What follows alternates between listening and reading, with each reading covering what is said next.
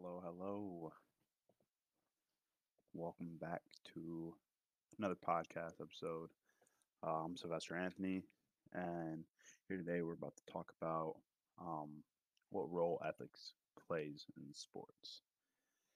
Now, this is a great question to ask because people often think that ethics have very little to none to do with sports. I mean, when you watch two people running full speed and hitting one another, you don't really think about ethics. But ethics is maybe what players do after that play, or it's it's, it's sportsmanship. It's how the coaches treat the players, how the owners treat the whole organization. Are the people in the organization being treated fairly? Um, are the players being treated fairly? Or are the people in the organizations victims? Are the fans treated fair when they come to the stadium? Um, are the fans on social media treating their uh, favorite athletes fair? Um, is there corruption in the corporation or is there not corruption? So all those things have to do uh, with the ethics inside of sports. Uh, there's many more. I can't list them all. Uh, ethics, though, is just just really the moral principle that people live by day day in and day out.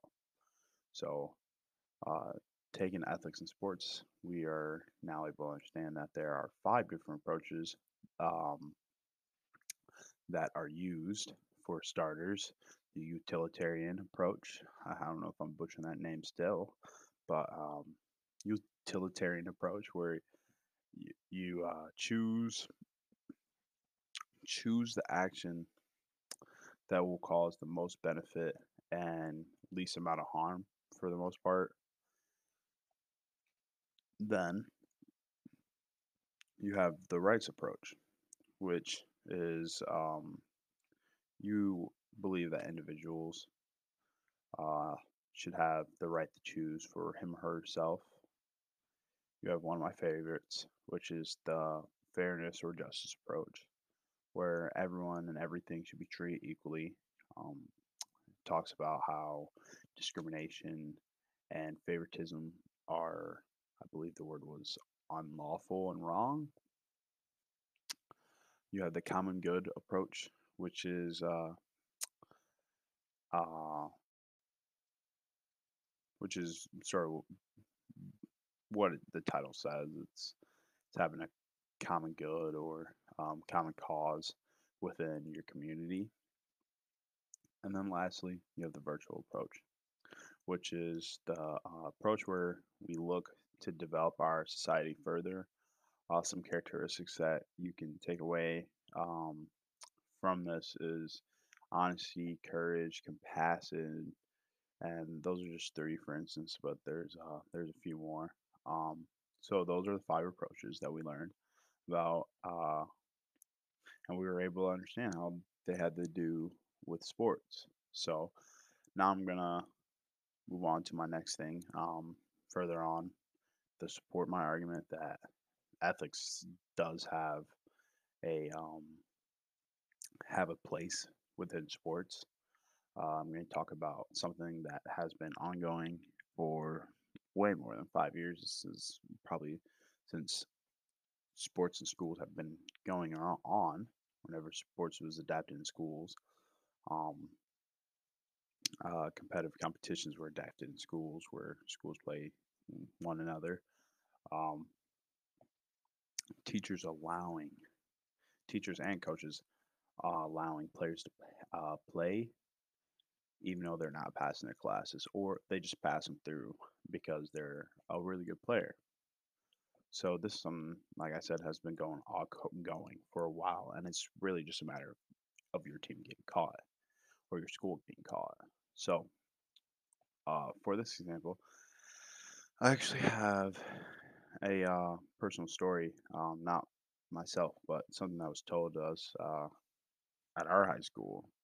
So back uh, back when I was in school, um, we had someone that would I'm not going to say their name or where they're from, just because uh, I don't have permission to. But practically he told us that he was uh he's a basketball star. Um, wasn't passing his classes, but they let him play. Uh, they and they passed him on through high school freshman year, trying to make him go to college, and he ended up flunking out and tried to play community basketball. Ended up not really going to school. Um, he just he talked about some hardships in his life because of that, because of that reason.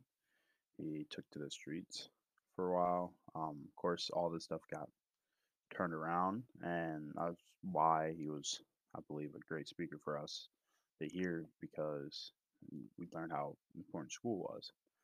But those teachers, those coaches, didn't think about his future. They, um, I mean, he was just a kid. He wanted to play the sport, and these adults are telling him like, "Oh yeah, you're fine. You don't have to go to class. Just make sure you score some points this weekend." Um, when you have adults telling you that, like you- you're gonna trust me, you're believing, you're you're young, you don't know better. You came in freshman year when it started, you came and drive. So uh, another example is that of this, uh, not personal example, but um, one that's more common that people talk about is North Carolina um, having their paper paper class scan, uh, scandal, which allowed students to pass uh, these fake classes to be able to play. And it was discovered that a lot of the kids couldn't even read above a seventh grade grade level. This issue is uh, something that's been happening more often than none, and for some reason, it's always at high level competition. This just continues to keep happening. Um, you can sort of relate this ethical issue uh, to using the fairness and justice approach. So uh, you could um, relate to a lot of the approaches, really, but the one that stuck out to me is the fairness and justice approach. So student athletes are student first. I mean, as a student athlete here at Wayne State, that's all I've been taught, um, and we should be treated as such. Um, other students are supposed to go to class. They're supposed to get their work done on time. They're supposed to do a whole bunch of other things that are required in school, as well as they might go to work. They might do this, um, have other extracurricular activities, um, just as um, athletes. I I go to school, and I mean I don't work because my work is really football. Besides during the summer, of course, but it's just I, I probably do less hours of football than some people work a week, you know, and I should be able to handle my business in school if they're able to handle their business in school on top of working. Um, so you should just be treated as a student, and it's also brings me in my next section is um, thought process. So uh, using the teachers and the coaches, uh, I would suggest if they haven't already, they probably haven't. If they're if you're one of the people doing this, um, they can start using um, the making and ethical decisions a practical tool of thinking through uh, tough choices. So I'm going to talk to you guys about what this does and what it tells you to do. Um, first and foremost, it, it once you get the facts, um, what are the relative uh, facts of cases? Do I uh, know enough to make a decision? It asks you who are the individual and groups in this, and then it, has, it actually has you write it down. It's it's pretty cool.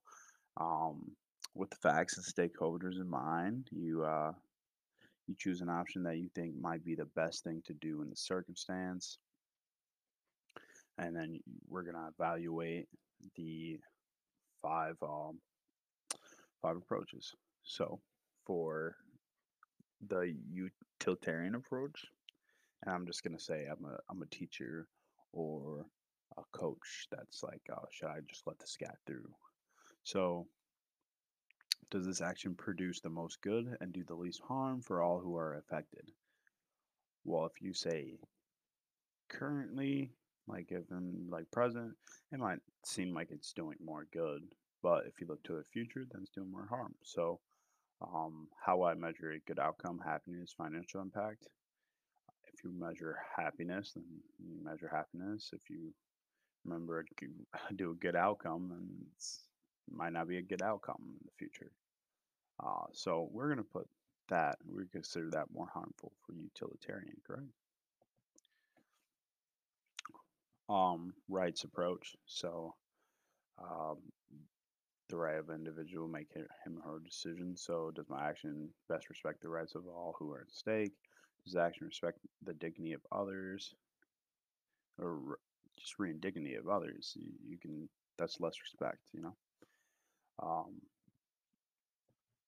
less respect to your your classmates, less respect to the teachers having to do that. It's just justice. Uh, I talked about the fairness and justice. We we know this is not fair just to anyone, any of the people that are involved, um, including the athlete. Even though he gets to play, I mean, his future be screwed up. Uh, common good. Does this action best serve the community as a whole, not just the mem- uh, member? If you look at it, that yeah, it, it does. I mean, your community's winning games, but in the future, more than likely, this individual won't be helping out in the actual community. So,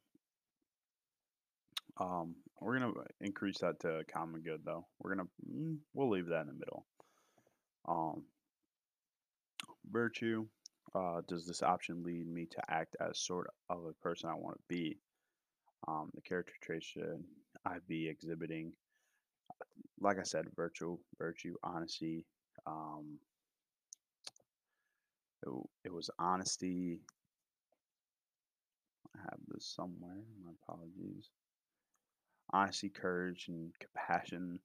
And then so there were some other ones, of course, um, that you can think of. So, um, integrity, fairness, self control, things like that. That clearly the um, virtue approach is is is less virtuous per se. And then uh, you weigh the perspectives. So uh, you take five, and each one should add up to a hundred. And we're just going to say that they're all leave them all at 20. They're all equally as important. And then you view results. So based on your evaluation, propose action according to the five ethical approaches and your weighing of each approach. The option you considered has value of 27. The option does not live up to your value and criteria. So for me, uh, if you couldn't tell already, that this value does not live up to my expectations. It's just not who I am, uh, not the person I am. So, well, I'm glad to sit here, be able to talk to you guys about the um, how ethics plays a role in sports. Hope you guys enjoyed. Uh, I listened to a little longer episode. Um, yeah. Uh, have a great rest of your year. This is uh, Sylvester Anthony signing out.